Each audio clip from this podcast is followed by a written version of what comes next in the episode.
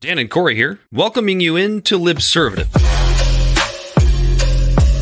The great fundamental issue now before our people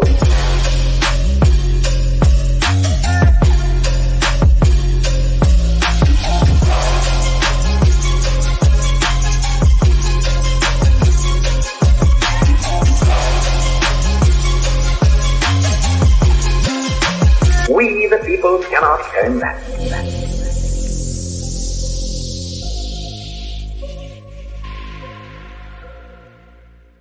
Yeah, welcome in to another rousing rendition of Libservative. We've got Bell the Body Snatcher on the ones and twos, and we are two intellectual idiots fostering political and cultural literacy. He, as always, is Corey Walsh.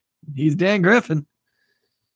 And, the world's coming to an end, so I don't understand why the hell we're doing the show right now. Right, like, the world is coming to an end. But first, Libservative Podcast is found on all social media and podcast platforms. Our website is LibservativeShow.com. We can be found at Libservative on Facebook, YouTube, and Twitch. Instagram and Twitter at LibservativePod.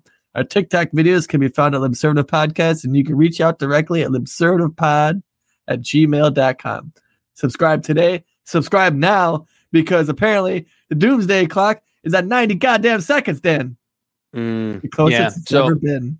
I don't even know if people are going to have a chance to download this show. Prior they got 90 seconds. If they have Bell's internet connection, they're shit out of luck. Bell, I don't know if you know this, but before you hopped on here, Corey and I were comparing you to like Eugene from Hey Arnold. You're just like a walking jinx. You just keep having all these jinxes happen, do you? Dude, my computer's great. There's no defense to that. It's true. You just wear a tin can on your head. You're supposed to just say what Rosa Parks says. Nah. I just need the weird hairdo now. I'm okay. Your snake's losing his shit behind you there, Bell. Oh no, she's been or her. Danger noodle.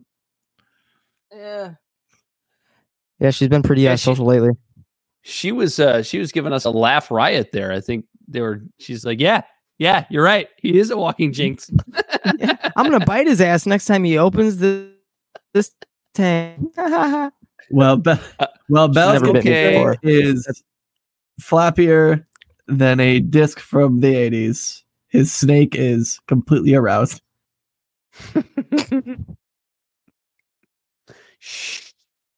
Anyway, I'm really glad we could get that out of the way before we talk about the destruction of the planet, because I know we covered Israel-Palestine last week, and I feel like we kind of have to do it again. And I want to just warn the people one more time, because people get upset. People get upset when they think you're saying something that you're not. This is not expertise. This is more punditry. So, like, chill the fuck out if you say something that you disagree with, or maybe even is wrong, because we get shit wrong. It's okay. Yeah, I mean, there's a million people that are covering this way better than we are. This is just basically our take on it, you know, like how we feel about it, our reaction in real time to yet another atrocity that is occurring throughout the world. What we are doing, Corey, is giving off our own attempt to grift off of tragedy. Everybody else gets to do it. Why the hell don't we? Yeah, but we do it a little bit different. We bitch about the grifters. And we also don't make any money. Yeah, so it helps me sleep at night. There's that point. There's that part of it. So today, or was it it was yesterday, right? Yesterday was the actual bombing of the hospital in Gaza. That no one knows who did it. Yeah. So this is where, like, the fact that whether you're talking about Ukraine or now you're talking about Israel-Palestine, this is where, like, social media wars are so unbelievably toxic to me, because you have this situation where, like, everything's kind of happening on social media, or, you know, in Twitter and Instagram in real time. And it's like, oh, it's Elon's fault. Like, no, it's whoever's posting the shit's fault. Right. So you have these social media wars now where everybody's got to be first.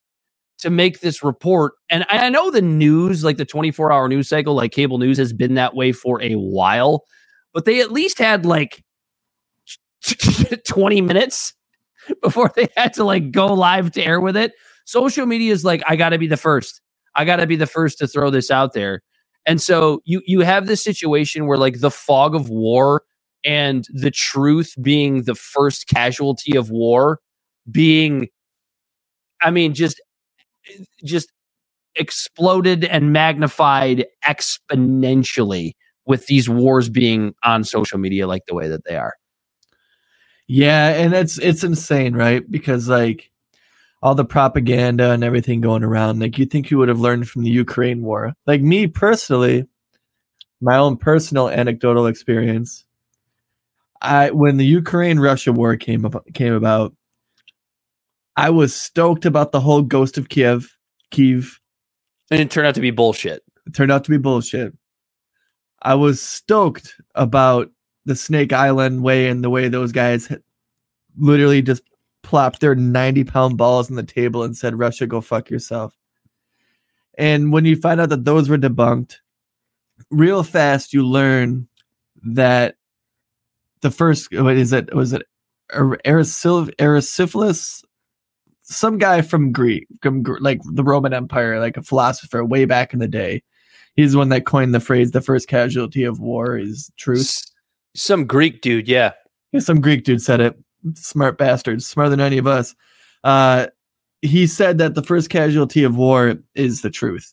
And that is very apparent right now, as evidenced by the most recent attack during the whole Hamas-Israel conflict, where or self-imposed propaganda arm, right? Because both sides are blaming the other. No one's taking blame for this. Hamas is going, well, we don't even have the technology to do that, but they also like to hide all of their missiles and bombs and rockets and stuff inside. Yeah, and then like the other hospitals. Side of that is the Israelis are going, well, we don't bomb hospitals.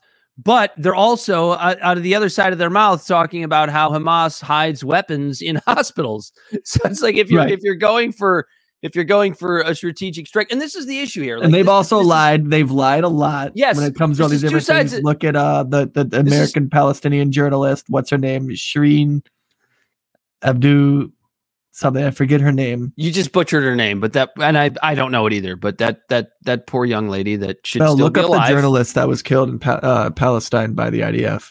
And hopefully you can be a lot less American in your pronunciation of her name, because Corey and I clearly suck at Arabic names.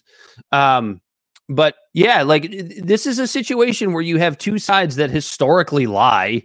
I mean, about like, that's what makes this so like sadly interesting is, and I do mean that like interesting in a sad way, because you have two sides that are constantly lying and you've no idea who to believe. You just have two, right. You just don't. You have two. It's like a high school fight where both kids are like historically liars, and you're the teacher that's like, well, shit, how do I figure this out? Or one of those fights where, you know, the fight happens and then the next day both kids are in school spinning their story of who actually won the fight. Yeah. Corey, you actually didn't beat bad. Oh, Shireen Abu Akleh. I got her first name right, Shireen. Shireen Abu Akleh. You did good. Akleh. Yeah. So thanks, then you have. So we've already talked about the social media war nonsense. But yeah, this is what happens when you have two sides to this conflict that are historical liars. And that's why we're not going to like, I didn't plan on coming on here and talking about the hospital bombing in a way that you see it portrayed throughout both new media and old media of like, let's try and figure out who did this when we just don't know under the fog of war. Stop trying to figure it out. Like, it's okay that you don't know. Let's figure it out. We have experts working on this.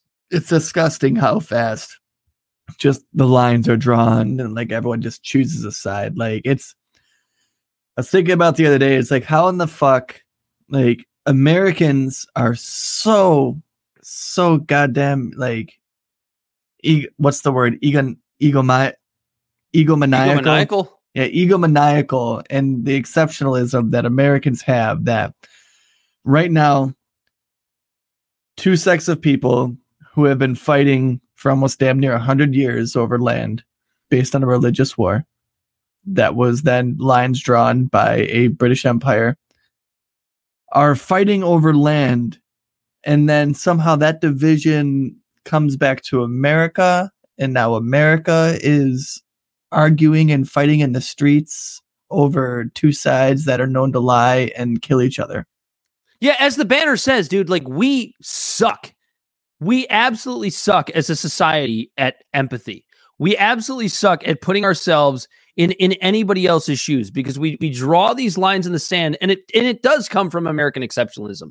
We are sitting here thousands of miles away from this conflict, to where we can just sit back and look at Twitter and see who's tweeting what and see who's saying what, and you know, make our decisions based on basically nothing. I mean, basically nothing. Actually, Dan, so I just had, you know, played devil's advocate. I just had a thought pop in my head.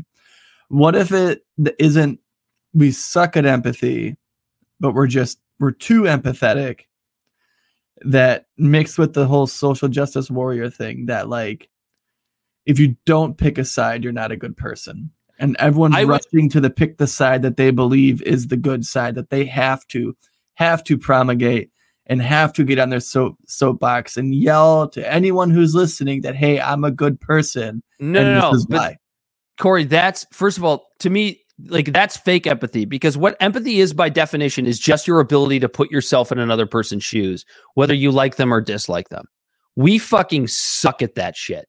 You only like to empathize with people that have the same beliefs as us.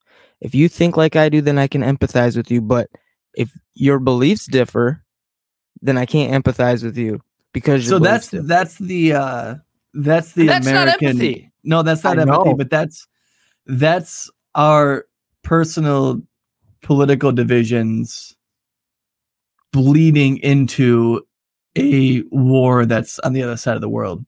Yeah, if like, that makes sense. To me, empathy is logical, right? Like we've talked about this in our chat thread for the last week and a half since this whole thing started about like, yeah, I'm just against like babies dying. Like I don't really give a shit whether it's an Arabic baby or a Jewish baby.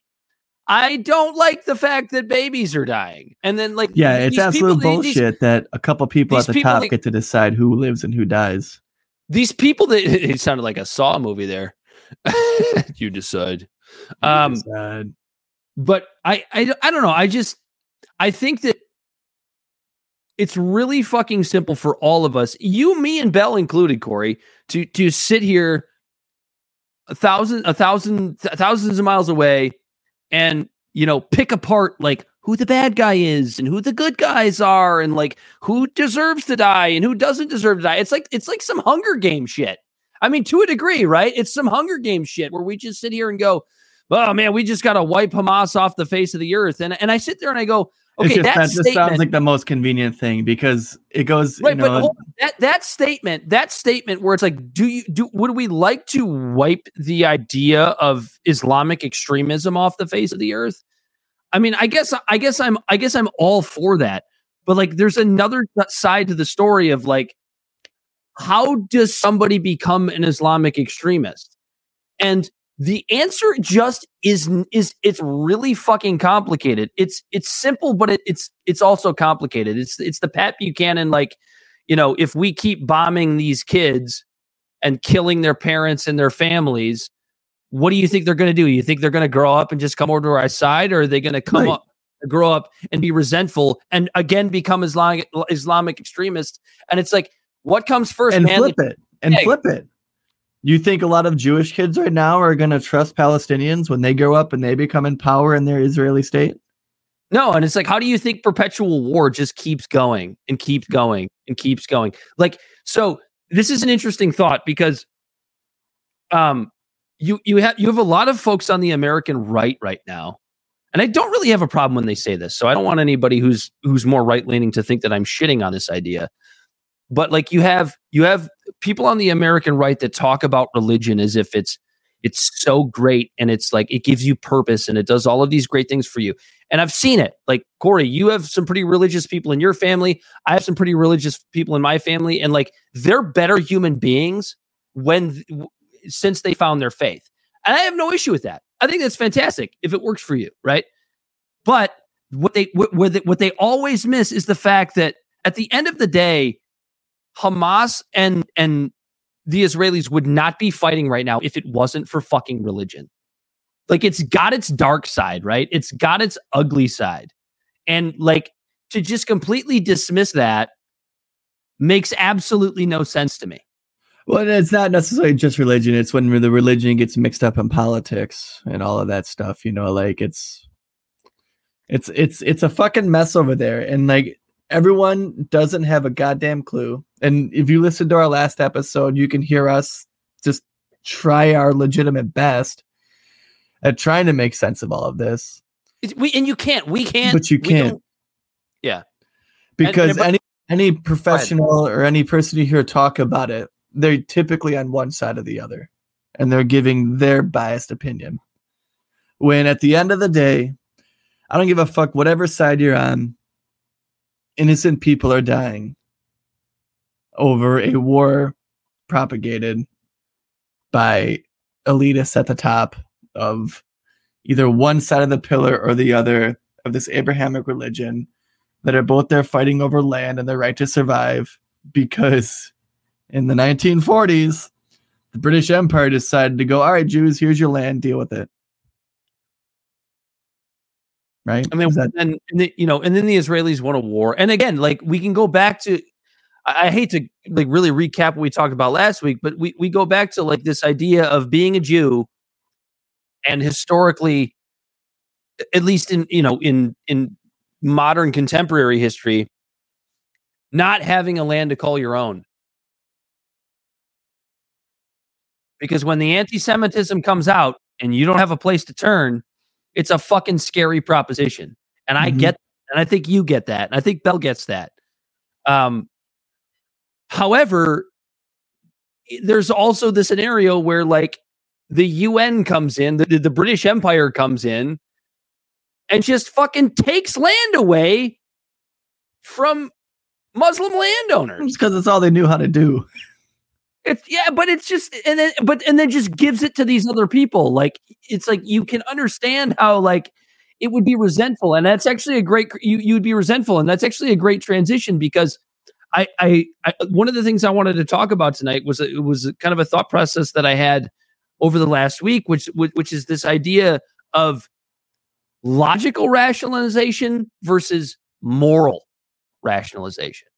Like, you can look at a situation and see why logically Hamas would exist, why Hamas would be resentful and hateful and even engage in attacks against Israelis.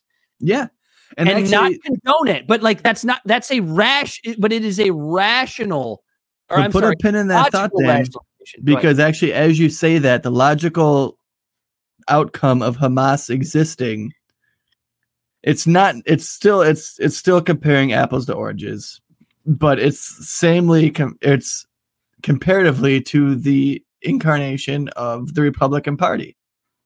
The Republican Party was put in place in America because the Whig Party was full of pussies, and the Democratic Party was beating the shit out of the Whig Party over and over and over and over again, threatening them with guns and knives and sticks and clubs. Yeah, physically on the floor, in the House and in the Senate, to the point where the Republican Party showed up and they're like, well, we'll fight them. And that's how they became the second party. Mm-hmm. That's why you always see the pictures of Abraham Lincoln with his fists up trying to punch, because those guys are willing to go in there and beat the shit out of Democrats. Also, and then what did that lead to? Fun fact, what did Abraham that lead to? Was actually a boxer. Fun fact. What did that lead to? The fucking Civil War. What's happening in Israel? A fucking civil war. More or less. Yeah. Now, again, that is comparing apples to oranges. They aren't exactly identical, but you can see the logical end run of where Hamas does become into power. Yeah, you can have a logical rationalization of why something's taking place, understanding how we got here without. And this isn't me advocating Hamas. No, that's you just brought up my whole point. Logical rationalization versus moral rationalization. You're not morally rationalizing Hamas rolling into Israel and fucking, beheading babies, which now is. But I can see destination A to destination B and how that lines up, and it's like, okay, then logically that ultimately does make sense of how we got here. Yes, yeah, and it's not, but because that's what you end up getting. Like when you try to say that. Exactly what we just said to like a pro-Israel. I'm a terrorist apologist. No, yeah, or you're engaging in moral equivalency, and I'm like, I don't think I mentioned like what my moral stance is on how this happened. I'm just talking about logically. I understand why this happened. Yeah, doesn't exactly good. Doesn't mean I support it. And people like to convolute the two together. They mix their feelings with the facts, Dan. They mix their feelings with the facts. Ben Shapiro. Yeah, no, it's all fucked. And it's that kind of brings me to the next point, though, Corey. It's all fucked. And then like now you're seeing a bunch of Republicans who cried and whined about cancel culture, fucking advocating cancel culture. Because you have a bunch of these young dumbasses who literally how we just talked about, how no one really knows what the fuck's going on over there. Everyone just trying to jump to a side because they feel like that's the side that's right. Mm-hmm. And the knowledge that the information that's given to them, and a lot of it probably is in little silos and echo chambers where they get their facts from. You got a bunch of people who with the messaging is like a little bit clunky, but like their hearts are in the right place of saying the Palestinians shouldn't be killed and being carpet bombed. Mm-hmm. I agree with them. They shouldn't be. And so they're out there protesting and stuff like that at Harvard and Yale and stuff like that. And then all of these people who were so against the cancel culture are now trying to blacklist and come after these just young college kids who just think they're on the right side, who are like basically calling for another Kent State, just asking people to go mow them down because they're saying things that make other people uncomfortable. It's what we talk about all the time. Like and you know who the only one that came out against that is on the Republican side? Oh, let me guess, because I don't know the answer to this. I'm gonna say he's a Republican candidate for president. Oh, Trump? Or DeSantis? No. Vivek Ramaswamy. Yep. Yeah. Vivek Ramaswamy said that while he vehemently disagrees with what they're protesting, you don't dox them and put them on blacklist because they're a bunch of students and their kids that are out there just letting their heart do their thinking. Doing what? And is that wrong? No, necessarily it's not. But if you have a funnel of information coming from just Al Jazeera or just something like that, then obviously you think Israel's the devil. And if you have your silo of information coming from just Fox News or any other right-leaning, even MSNBC, who is fucking getting rid of anchors that are Muslim and silencing them, then you would think Israel's the one that you're supposed to follow. When both sides have committed atrocities of war, both sides have committed war crimes, both sides have killed innocent people, and both sides are neither side's hands are clean in this war. Yeah, and where do you and you can also acknowledge that the Israelis' treatment of Palestinians has been fucking atrocious. Mm-hmm. And then you can also logically, the difference between logical and moral rationalization. You can logically rationalize why the Israelis might be afraid to the point where they feel like they have to push these people down to a certain degree. When it's just going down the same fucking trail as the Roman Empire. This is what we have to expand our border to protect ourselves because the people in this area are trying to hurt us. But then as soon as you do that, then guess what? There's a new enemy on the other side of your border. Yeah, and then you're spreading yourself thin. But I don't think we have to worry about that with Israel at this point. No. They're completely landlocked by because it's like the size 18 of Arabic nations. I forgot where we were. Oh, I was gonna mention a little bit about like what does it take to finally turn yourself into a neo? Because it seems like at some point I'm not going to mention her name, but there is you know who it is, Corey. There is a very, very well-respected journalist that I have so much respect for. She's fucking fantastic. I'll just say she's Jewish, but because she's Jewish, that's why this is important. This war has brought her to the point, it seems like in her reporting, to the point where she would absolutely just like to blow Palestine off the face of the earth. She hasn't actively said that. She's too smart to say that, but it just gives me that feeling. And it's like, we're just against neoconservatism like 5 years ago. And it's just like, do we all have that threshold? Like, we all have that neocon threshold. Yeah, and I'm not going to pretend that you or I are above it either, Dan. I don't think we are. I am of Irish heritage, right? And I can guarantee you that if like England decided they wanted to invade Ireland, I would be like, the United States needs to fucking step in. Like, we got to go save the Irish people. 100%. I'm dead serious when I say that. If any feds are listening, Dan is not a part of the IRA. I have not contributed any money to the IRA.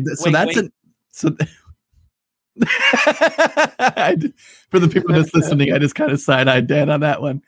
But that's an interesting comparison, right? The Protestants and the Catholics. Yeah. Oh, bloody wars. The Troubles is what they call them. You know, when Northern Ireland was Protestant, Southern Ireland was Catholic, and they were going to war over territory, over an empire coming out of their land. And if you talk to people who are from South Ireland, they will unequivocally tell you, fuck the crown. It's not South Ireland. It's just Ireland. Right. No, I think there's still Northern Ireland. Northern Ireland is still part of the crown, but it's literally the size of like my foot. Yeah. Oh, you mean like, okay, so the size of Gaza. It's like where Belfast is. And that might even be smaller than Gaza. It's probably not true. That's probably not true. We understand the comparison. Look that up, Al. Land size comparison between Northern Ireland and Gaza. I'm going to guess Gaza's smaller. I can tell you right now that Gaza is much smaller than Northern Ireland. It has to be because the Gaza Strip is only like 25 miles north and south, and then like at its widest, it's like 3 miles. So it's probably like northern. It's like 60 square miles. And then, Northern Ireland's like the size of Rhode Island, I think. I could be wrong about that. But yeah, they're both small areas. Yeah. And one of them is considerably more population dense than the other. Yeah, Gaza has a population density equivalent to Japan. I don't know.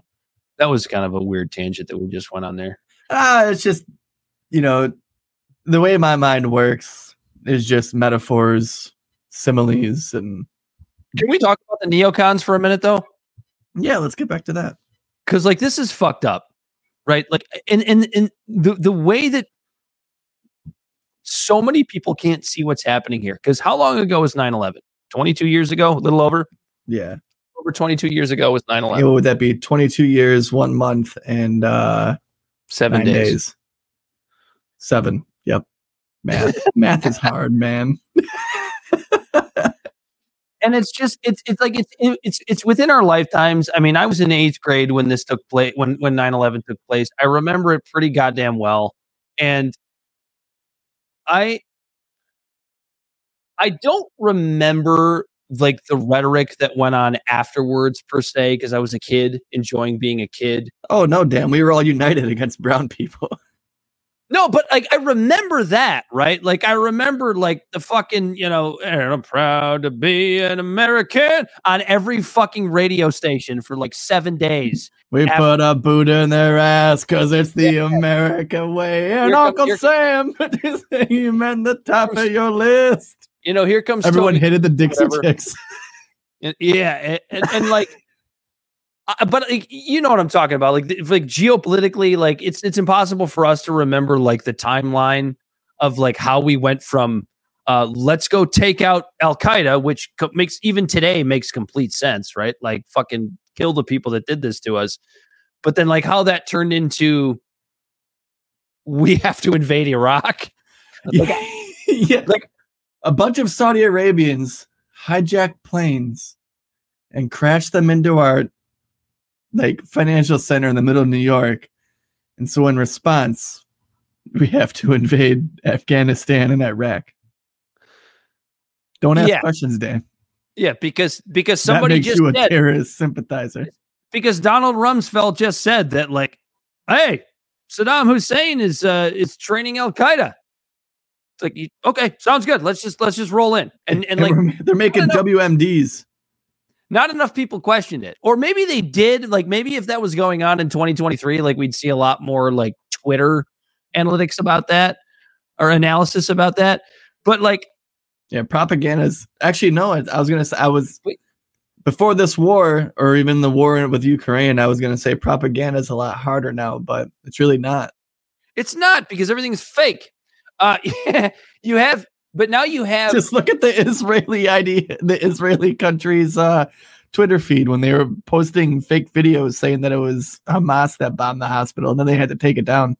Right, and we still don't know, and we're not speculating, like. I look at that because we really don't know. I look at the 9/11 playbook and you still have the same goddamn people pulling out of the 9/11 playbook. How many fucking shows does Lindsey Graham have to go on talking about how, you know, we have this new threat, and you basically have Lindsey Graham making excuses because of this war between Israel and Palestine to attack Iran, which goes back to your point. Like, hey, Al Qaeda filled and a bunch of Saudis attacked the World Trade Center on 9/11. So let's go invade Iraq. Like these two things don't fucking go together. They don't compute. Hamas, the Palestinian elected government, is attacking Israel, so we need to go to war with Iran. Yeah, because they might be providing them with funds. Like, do you not like? I don't. But we're also funding the Palestinian people $100 million for food aid, and then also funding Israel. But we have to go to war with Iran. I wish it wasn't as funny as it is. It's just so dumb. All of it. And you know what? I was thinking about this when I was taking a shower, just thinking about like, God, I thought you were taking a shit. No, I was taking a shit. I was taking a shit in the shower. Actually, I waffle stomped that shit through the drain, but it's like some Mia Khalifa shit right there. She never did poop porn, did she? I don't know. I don't think Mia Khalifa did, but she got canceled. And she did, because she's an idiot. But it's, oh man. But yeah, just thinking about the fact that, I lost my train of thought on that one. Now my mind is just. We started talking about poop porn and it was gone. It was gone from there. Lindsey Graham. The gigabytes in my RAM drive in my head. Dan. No, but like 256 megabytes. It is a legitimate concern, though, right? When you have people like Lindsey Graham using the 9/11 playbook to possibly get us going into a war with Iran, and then you have this Axios piece that came out, I think earlier today. It was either earlier today or yesterday, where the Biden administration is already getting ready for the possibility of Hezbollah invading Israel from the north, from Lebanon, and preparing to have to mobilize troops in that scenario. Like, how much American support do you think this is going to have? And it gets that conspiracy theory brain going in your head, because it's like, okay, well, now you have the mainstream media, you have the cable news media that's just, you know, thumping Israel, talking about how Israel has the right to defend themselves, and they do, right? We're not talking about the logistics of whether or not they should be able to defend themselves. We're talking about what is the propaganda, whether true or not. I mean, propaganda, I know it's got a negative connotation, but propaganda can be true, right? So you have this, you have this propaganda machine in the news talking about how Israel's good. They should have the ability to defend themselves. And then you have the possibility of Hezbollah invading. And it's like, are you trying to put it in the heads of the American people that we should go to war? Like, this playbook has worked before. It has worked before. Now, if you have, God forbid, a terrorist attack in the United States, I hope to God that doesn't happen. But, like, imagine if it does. Imagine if that happens. How many people would immediately jump on board with sending troops to Israel and Palestine, and we have an actual holy war take place? Yeah. Which I'm surprised more people aren't calling for, because it was a Christian hospital that was bombed. Which just adds more complication to it. Is that true, or is that propaganda? No, that's true. Find out. It was a Christian hospital. We don't know who bombed it, but it was a Christian hospital. I don't know. I give up. I kind of want to stop talking about this at this point. We're 36. We've said what we want to say about this between last week's episode and this week's episode. And if you want to hear more of our thoughts on it in the clunkiest way possible, go ahead and listen to last week's episode. What do you want to move on to next, Corey? Let's move on to your topic, because I don't know shit about this one. Mr. Speaker, who? This is not that complicated. We still don't have a Speaker of the House. We're about a month away from the government shutting down. Jim Jordan has gone now through two votes, and actually lost votes. Yeah, Hakeem Jeffries is the one getting the most votes right now. So, okay, I do know that.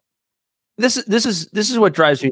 I'm actually going to give some credit, because we shit on Ben Shapiro a little bit earlier, but I'm actually going to give him a little bit of credit here, because he did have a tweet about a week ago that I think you sent me, Corey. I don't remember if it was you or Bell, about how maybe it's not the best idea to just like do the Leroy Jenkins thing and just oust your speaker with no fucking replacement. Like, maybe that's just not the best. Leroy Jenkins. I'm like, wow, that's actually Ben Shapiro at his funniest. But he's right, and like that's the issue that I have with fucking Republicans, man. It's like I don't even necessarily have an issue with conservatism or any of that, but like this party is just so unbelievably just at each other's throats, and like there's a point to be made that like maybe it's a good thing. Maybe it's a good thing that this party is at each other's throats. Like what Matt Gaetz said about McCarthy and getting him out, and how milquetoast he is, and how weak of a leader he is. I did not disagree with Matt Gaetz in that one statement. Yeah, getting rid of and not to mention, like, you'll never know this listening to more lefty media, but like Matt Gaetz defended Ilhan Omar before. Mm-hmm. Yeah. I mean, it's neither here nor there, but he can be very, very logical at certain parts. But I look at this and I go, one of the hopes, I think, and it was very short-lived, but one of the hopes I think that was going to happen was that we were going to have maybe a more centrist speaker. Like maybe you could put forth a candidate that like the kind of the center of the Republican Party and the center of the Democratic Party would vote for. Who would that be? Like what, Joe Manchin? He's a senator though. I mean, it would be like, I mean, it wouldn't be him, but it would be like a Romney type of Republican. I think it would be like this more kind of center right. Republican, and if you could just get Democrats to vote for that person, like, we'd be all set. But then you have like these dyed-in-the-wool Democratic publications that want to talk about, well, no Republicans voted for Nancy Pelosi in whatever it was, 2017 or before that or before that. And I go, yeah, that's okay. So we're just going to play this. I know you are. Hag who had a lot of baggage. She did. I know, dude. You just want to see those dirty pillows so bad. Yeah, miraculous titties. Anyway, like, but what, like, this is the biggest issue, right? What is it? What is with this? I know you are, but what am I game? It's. I'm not saying that anybody in the Republican Party or the Democratic Party would like somehow make a great Speaker of the House, would somehow be great at running the House, but it so aptly points out the issue with the two-party system right here, where it's just like, oh, it's a Republican. I'm not going to support it. Make you guys work it out. Like, forget actually running a government. Right. Actually figuring out a way to cohesively and run a government well. No, it's a Republican. We're not going to vote for it. We're not going to vote for that. Yeah. No, exactly. Like, the Democrats is just as bad in this bullshit game. Like, they knew that, like I said, in 23 days, the government's about to shut down, and military, the very military that they're all talking about wanting to send to Israel, isn't going to get paid. No, they'll extend this stay on the budget. Like, that's just what they do. They just keep kicking the can down the road. That's what Congress always does. It's like the only thing they're good at is taking every fucking soup can and kicking it all the way down the alley. That's the only thing they do well. They'll do it again. They'll do it again if there's no budget, or if there's no speaker. I'm sorry. By the time a budget needs to be decided. So, I mean, that's really all I had. Like, we still don't have a speaker. It's funny that Jim Jordan actually lost votes, even though I personally, being a small L libertarian, former liberal with still liberal values, kind of goofball, I don't even know how to label myself at this point. I think Jim Jordan would be an interesting choice. I think we mentioned that a couple weeks ago before the the craziness in Israel went down. But I think he would I would be intrigued to see how that would go. It'd probably just be the same bullshit show that we've always been seeing. Like, it's why I think Homeboy said in our comments during that show, he was guaranteeing that Donald Trump will be the next Speaker of the House. In a weird way, I'm kind of rooting for it. It's not going to happen. I'd like to see Justin Amash. Well, of course. I mean, that would be the. That would be the ideal. Get an independent in there. It's never going to. Here's why that can't happen. First of all, it would be too good of a solution. But second of all, you're not going to get a Democrat to vote for. If you can't get a Democrat to vote for like a Romney type center right candidate, you think you're going to get a Democrat to vote for an independent Justin Amash? Like, that's almost worse to Democrats. You're probably right. Doesn't make sense, but it's. I think it's the truth. No, they just keep voting for Hakeem Jeffries. I hate it. Knowing that it's not even going to pass, they're just like, well, we're obviously not going to vote for any Republican. Still no speaker. I'll drink to that.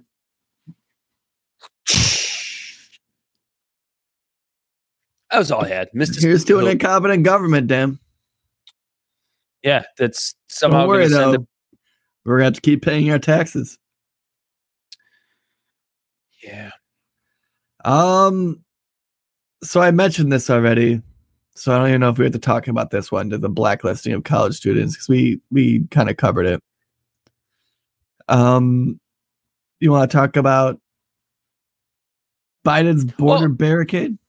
Biden's border barricade. Isn't this interesting, right? So this actually kind of ties into the Israeli Palestinian conflict, because you have people on the right, particularly the religious right, that are completely shifting their own script when it comes to, as you said in the our last little banner there about trying to blacklist college students and about how that's morally wrong. But now you also have Democrats flipping their script on a border wall when something actually affects them. This is why the two-party system sucks. Good day to you, fellow intellectual idiots. If you're this far into the show, we're guessing that you probably like it. So we'd just like to ask you to hit pause, and on whatever platform you're listening, just leave us a quick review. It really does help us grow and gives us an opportunity to bring you even more great content in the future. And we'd also like to ask you to just press that share button and just send this episode to one friend that you think might be interested in our line of conversation. The best way for podcasts to grow in the sea of millions of podcasts really is through word of mouth. So every little bit helps, and we appreciate you all. So let's get back to the show. So the caveat is the reason for Biden's decision is that the money for the border wall construction was appropriated by Congress in 2019 during the Trump administration, and that Biden could not persuade Congress to redirect that money for other border spending. And he also claimed that he had no choice under the law but to use the money for what it was intended. Because the House has the purse. No, I understand that, but isn't it interesting how, like, they stop fighting for this when you have quote unquote sanctuary cities actually finally having an issue with immigration? Yeah, that right there still is just, I don't want to say it's funny, because whenever I laugh at these things and like joke about them, it's like, if this wasn't a script and a show, it'd be absolutely fucking hilarious. It would be. It's fucking hilarious. I'd be like, oh my God, that's really funny. Like, that just bit you in the ass. But I often have to bring myself back to reality and like realize that there's actual lives at stake and stakes and things like that. But the idea that these fucking cities thousands of miles away from the border were like, oh yes, fuck is, we wouldn't act like El Paso if we had a bunch of immigrants here. We're a sanctuary city. We would not use our AG to try to kick them out. And then it happens and they're like, we need to get them the fuck out of here now. Yeah. And a lot of that is because of dumb laws that don't allow immigrants to work. We've talked about that a little bit. But it's what I hate about these discussions. It's all about like, where do we put them? Like, they're just like, not in my backyard. That's for damn sure. They're like legitimately like they're fucking zoo animals. Like, do we move them to this zoo or that zoo? Where do we don't have enough room. There's too many. The Detroit Zoo does have nice enclosures. But it's, instead of just like talking about like, where do we put them? You know, if you're on the left and you want to actually humanize them, stop talking about like, where do we put them? Let's give them our house. Let's give them this apartment building. Let's give them this hotel. How about like, just the right to fucking work. Let's figure out a way to get them to work legally with all of these vacant jobs that we have in the United States. Get them actually working. And I don't know, as much as I hate paying taxes, and I think it's, you know, I'm not a taxationist theft guy. I just hate the way taxes are collected in this country. But like, let's get them paying into the bullshit system that we pay into as well. And then we'll have enough money to send to Ukraine and Israel. It'd be perfect. It's a win-win-win-win-win for everyone.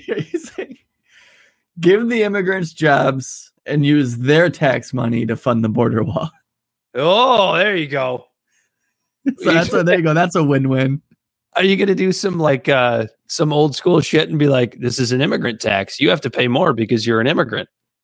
No, they pay the same. Just all of their taxes go to building a wall. Well, they're going to work 80 hours a week. So there's going to be more money. You like how I named it Biden's border barricade because he thinks the word wall is dirty? Is it dirty?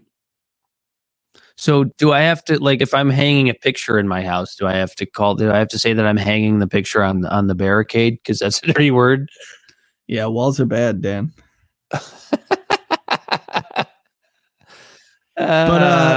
So President Joe Biden had promised during his 2020 campaign that he would not build another foot of wall along the U.S. southern border.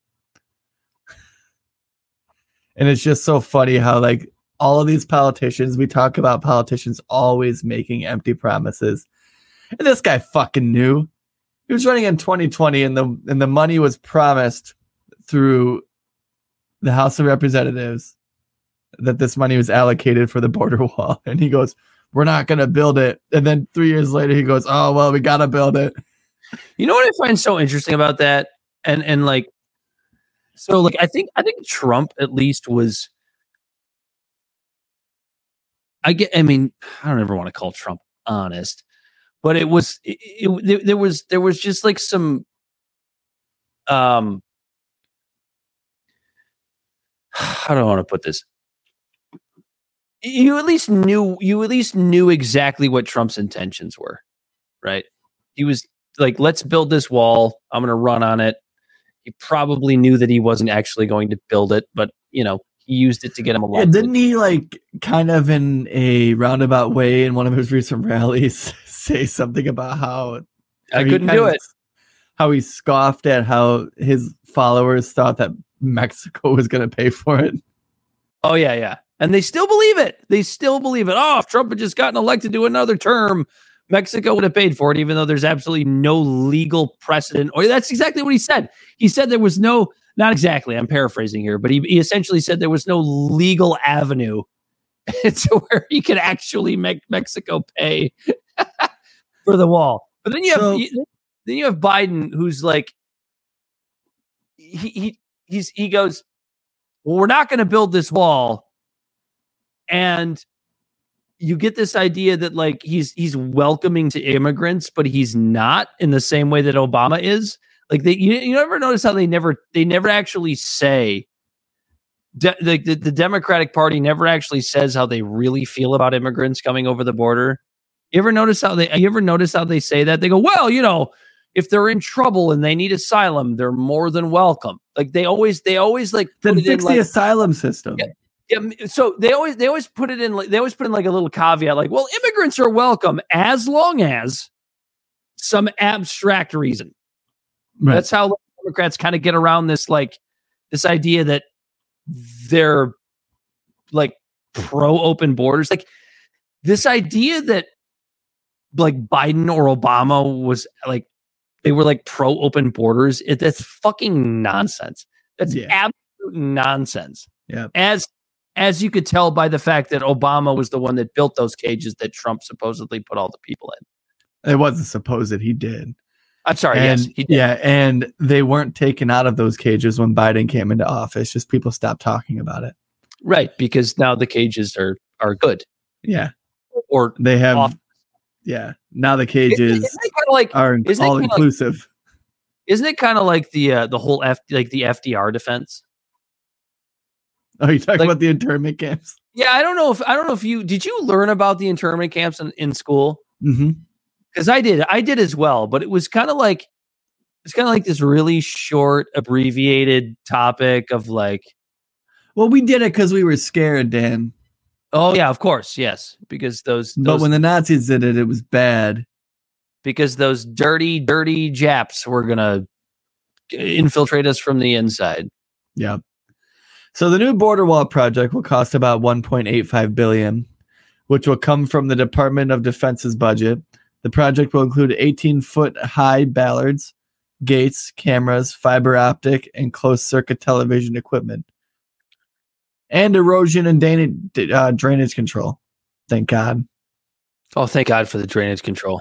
Yeah, we gotta send all that filthy water back south of the border. Yeah. The expected outcome of the new border wall construction is unclear, as some experts and critics argue that it will not be effective in stopping illegal immigrants or drug trafficking. So here's my thing. I'm 100% okay with securing the border as long as we also fix the actual immigration system. Correct. It is. I don't see how people look at the idea that millions of people are trying to find a pathway to the American dream in America as a negative thing. But we need to get these people here. And I don't want to use the word assimilated. I think that's kind of dirty. I don't like that. Like, it makes it sound like the American idealist. The idea of being an American, like, in a cookie cutter thing. And it sounds like very dystopian in a way, where it's like, you're going to come here, Corey, learn the language. Learn the language. You got to be a Christian. You got to be baptized. Yeah.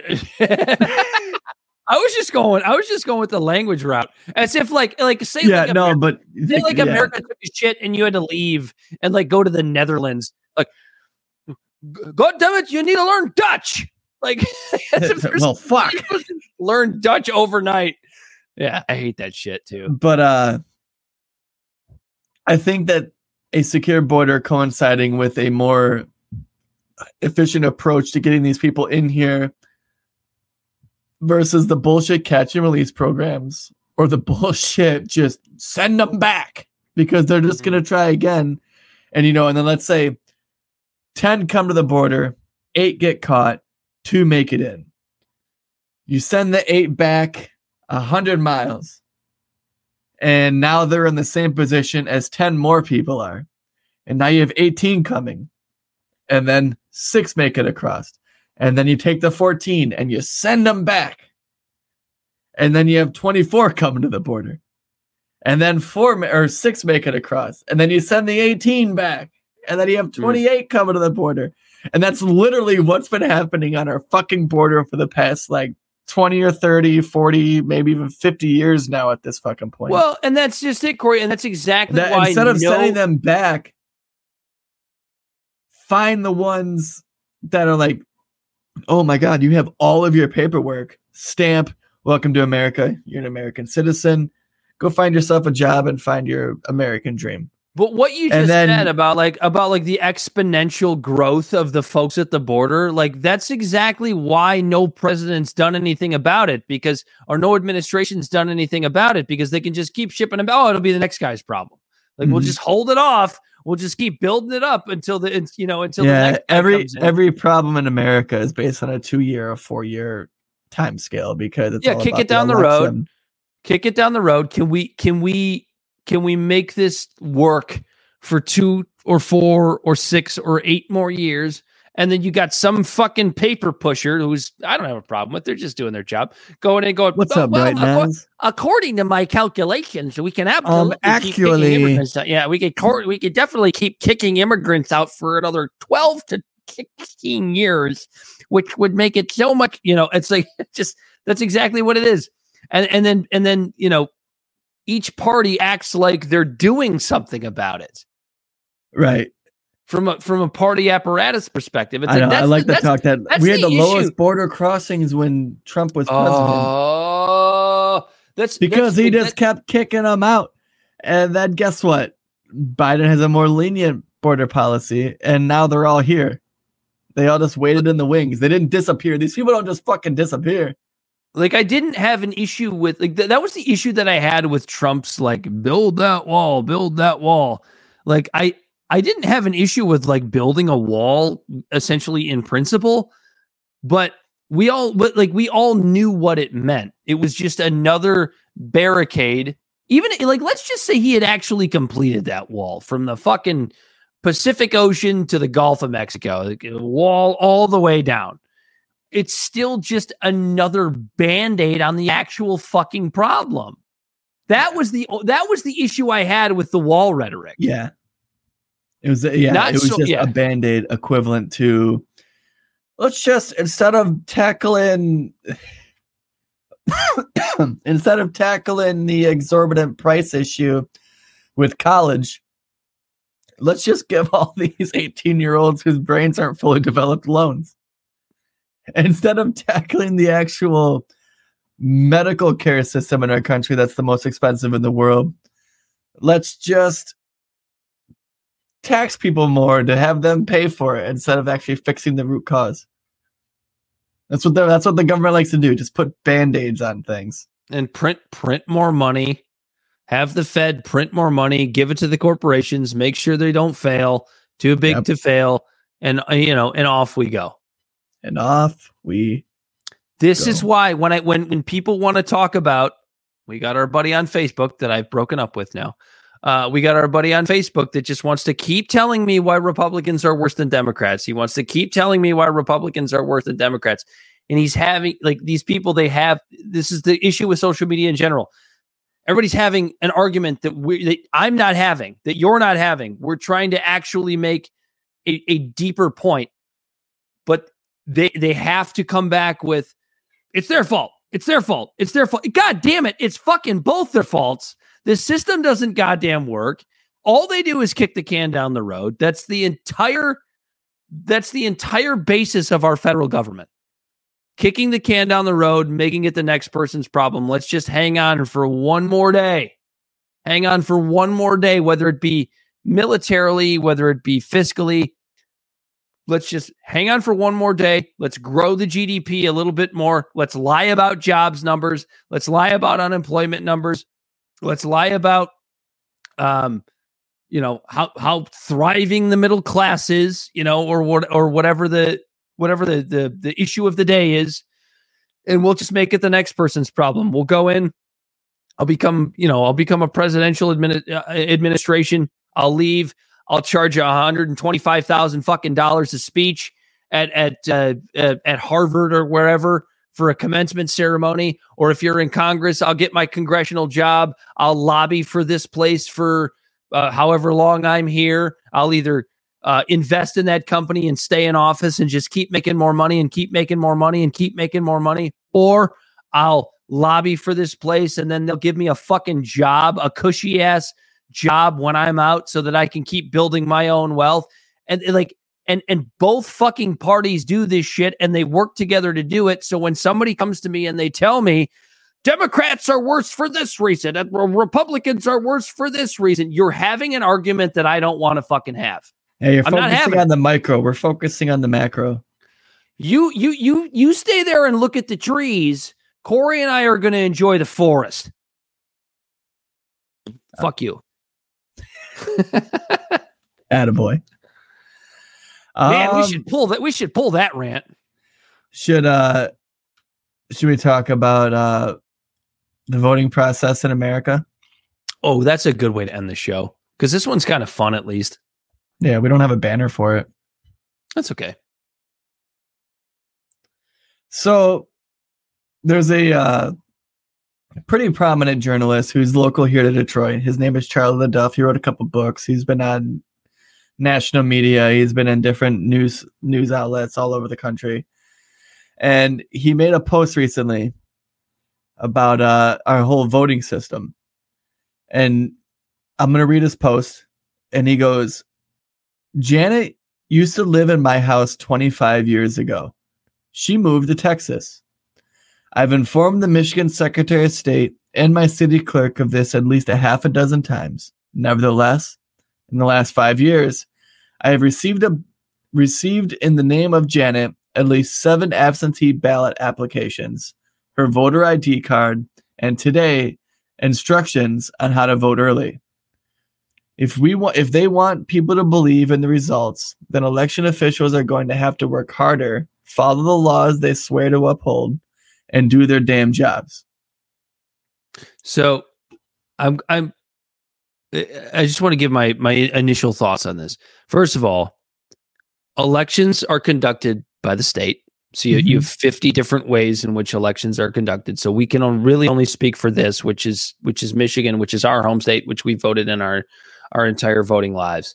And we're not election with stolen shills.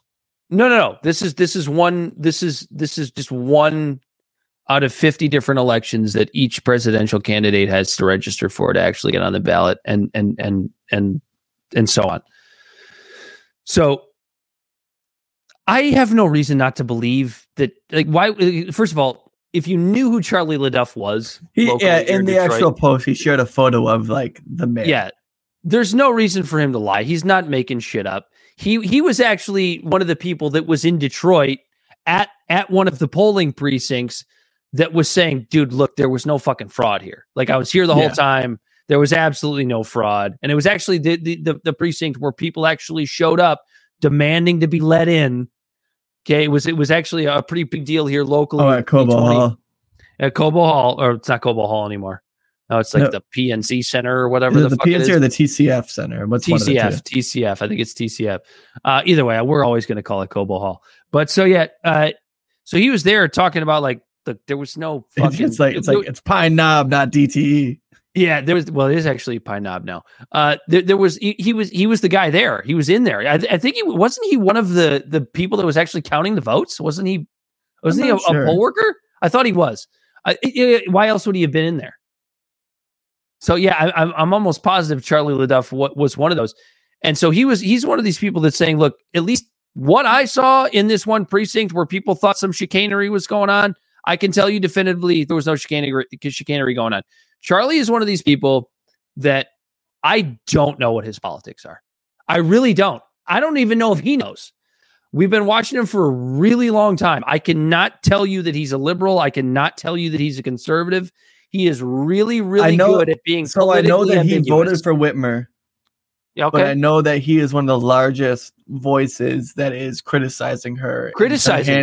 In her handling of the nursing homes when it came to the deaths of and the Flint water patients. Situation, the reaction to the Flint water situation. So like, just because he votes for somebody doesn't mean he's not willing to shit on them when they fuck up.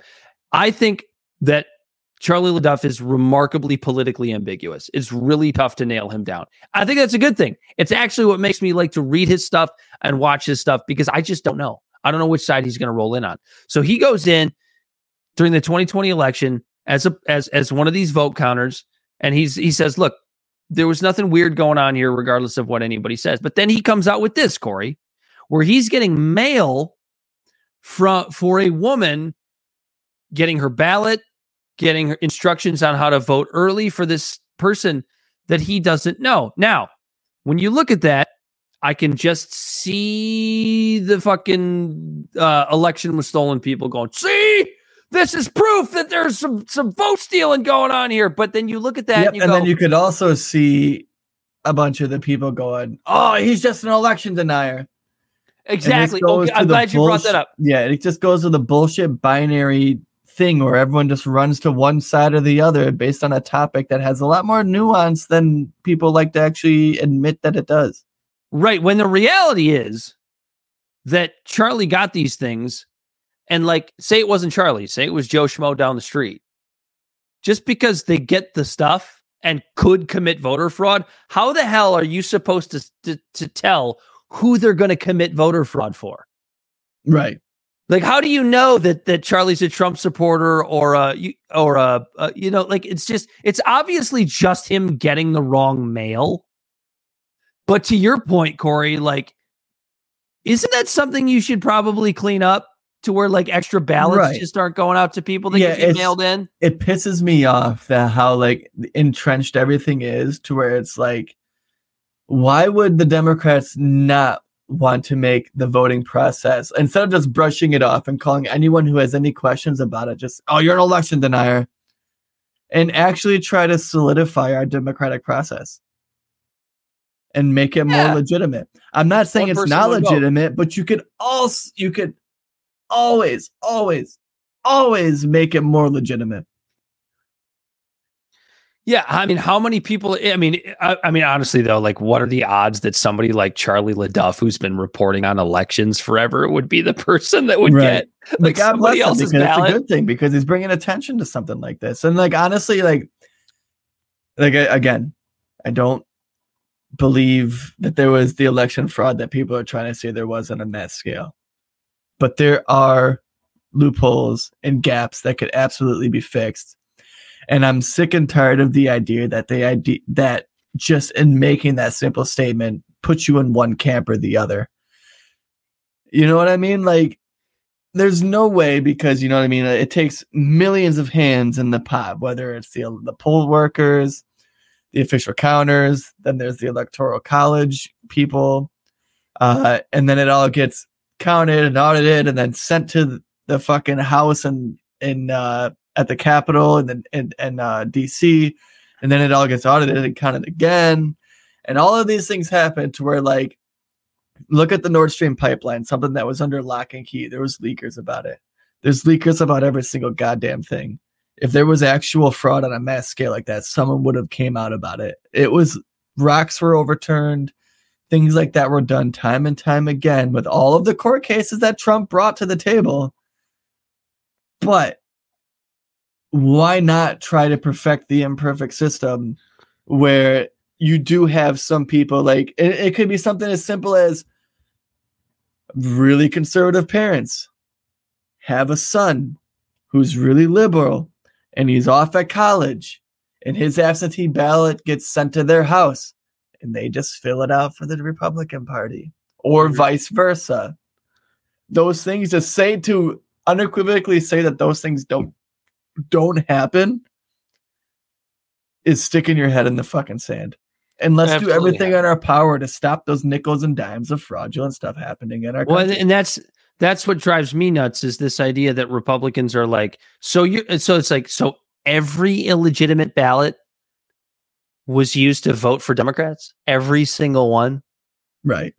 That's the part that's like, this just doesn't compute to me. Like, there's illegitimate ballots, like what Charlie's talking about. Like, Charlie's a good guy. He's obviously not going to use this ballot and ultimately, let's to give off an extra vote.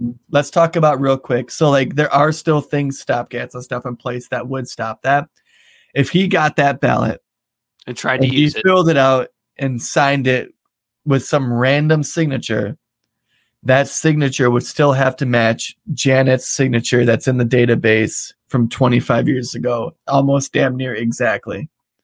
And if it didn't, it would get thrown out. So when you vote with an affidavit in the state of Michigan, when you vote in an affidavit, when you don't have an ID and you sign that affidavit, that signature has to match the same signature that you gave in person at the Secretary of State when you signed for your license.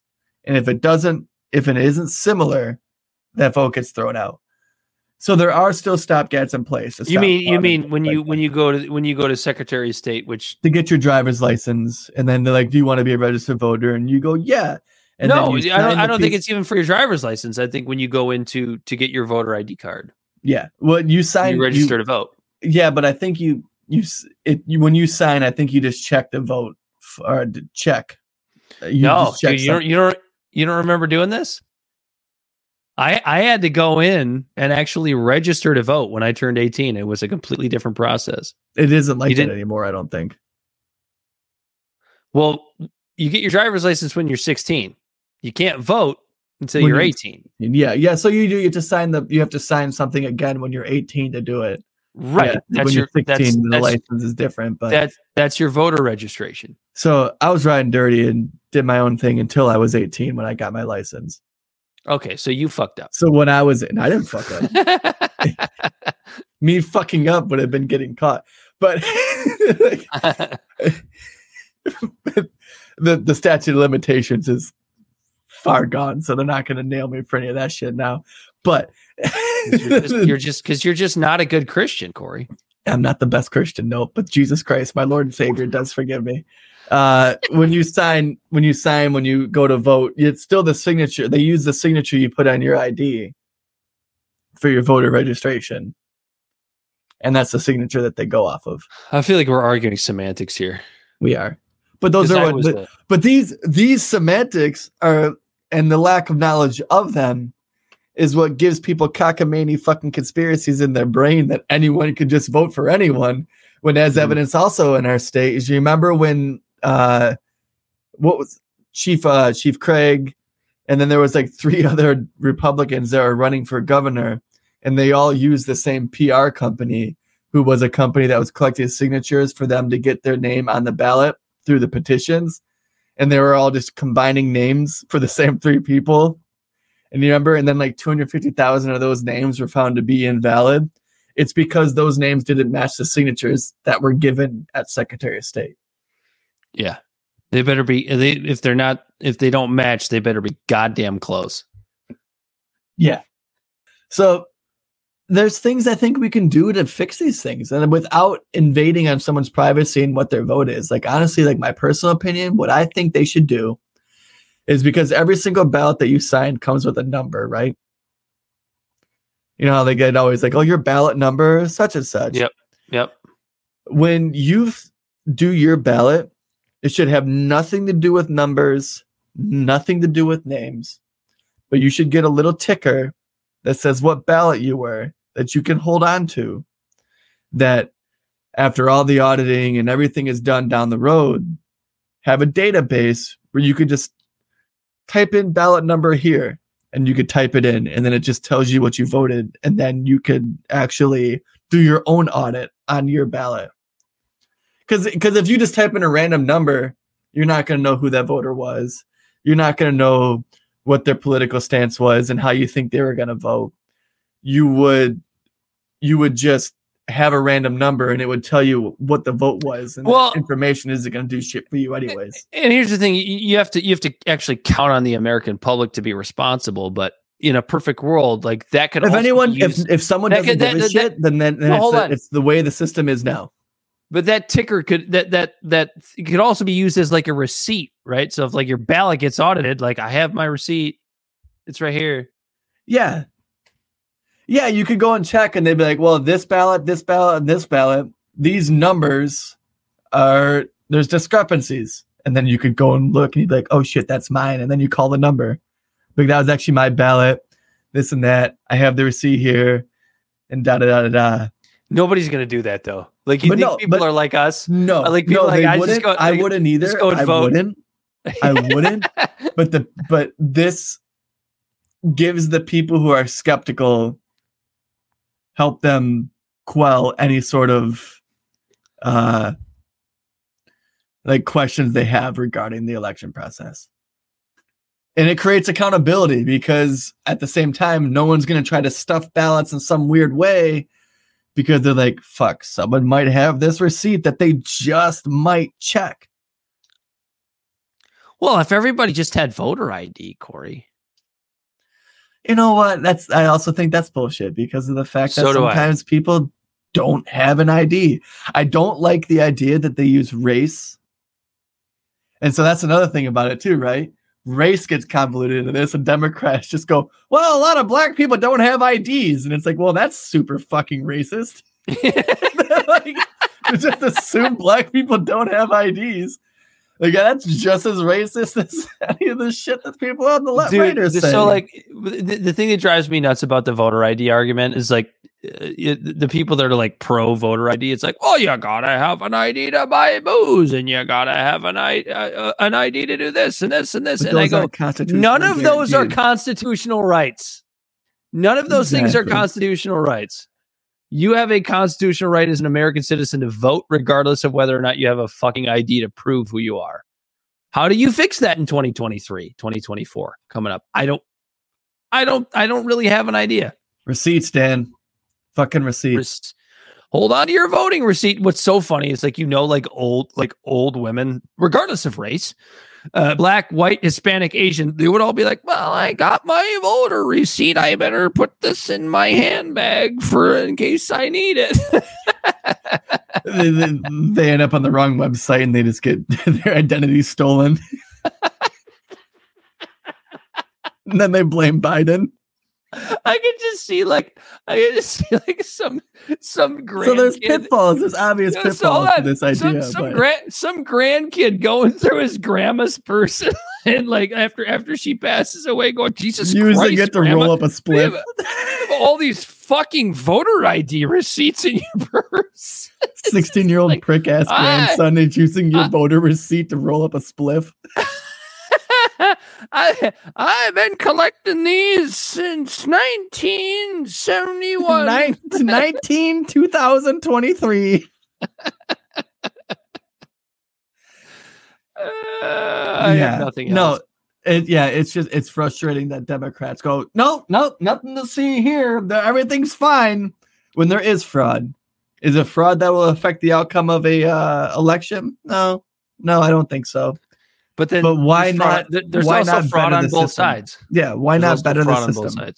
Why not help diminish any sort of second guesses people have in a democracy? Because democracy is so important in this country. Don't you think that's interesting though? About like, we're going to use Trump supporters because it's been like the biggest one ever. But like, you could go back to 2000 and do Bush-Gore as well. But like, don't you find it interesting how like the people that claim voter fraud and like that the election was stolen, like they can't even fathom the idea that like somebody would place a fraudulent vote for Trump out of 172 million votes or whatever the hell, or out of 70, none of them placed a fraudulent vote for Trump. That's not a single one. That's blasphemy. How dare you? It's just so asinine.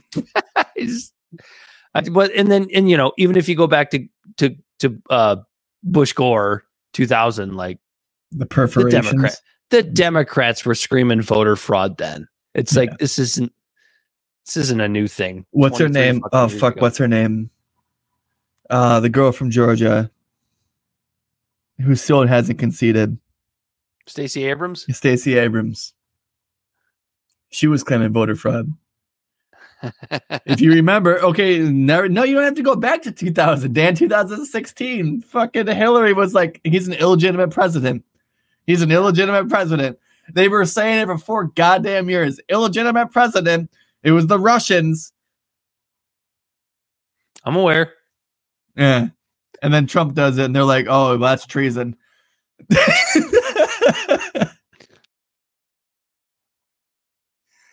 You guys want to smoke some polls? You want to call it? We can save the polls for next week if you want. This was a dog shit episode. This was a great episode, I think. Oh, okay. Well, I'm glad you feel differently. How do you feel, Bell?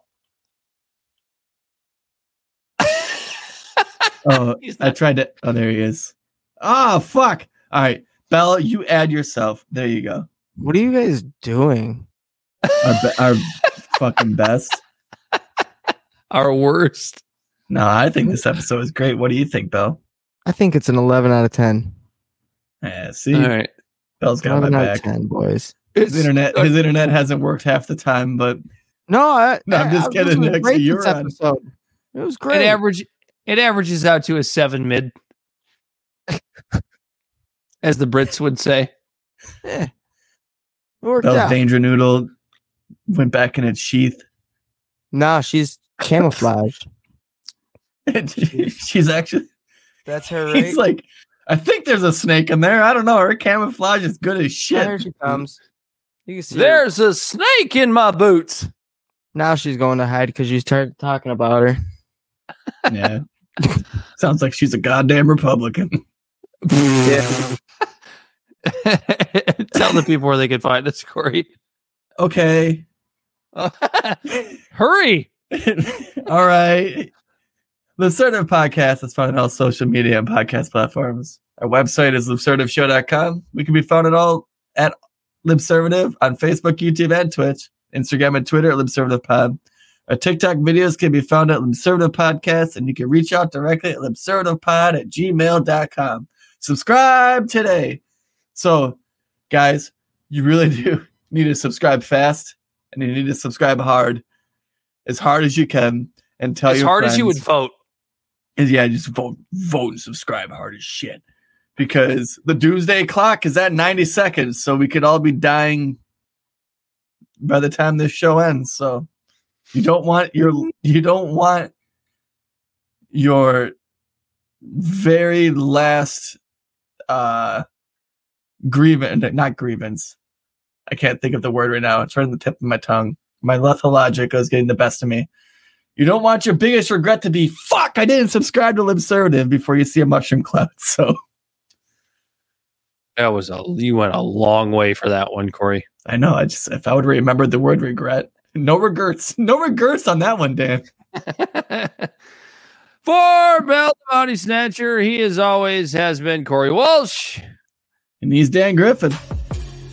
This has been Libservative, intellectual idiots fostering political and cultural literacy in the worst way imaginable. Until next time, we are out of here. We the people cannot turn back.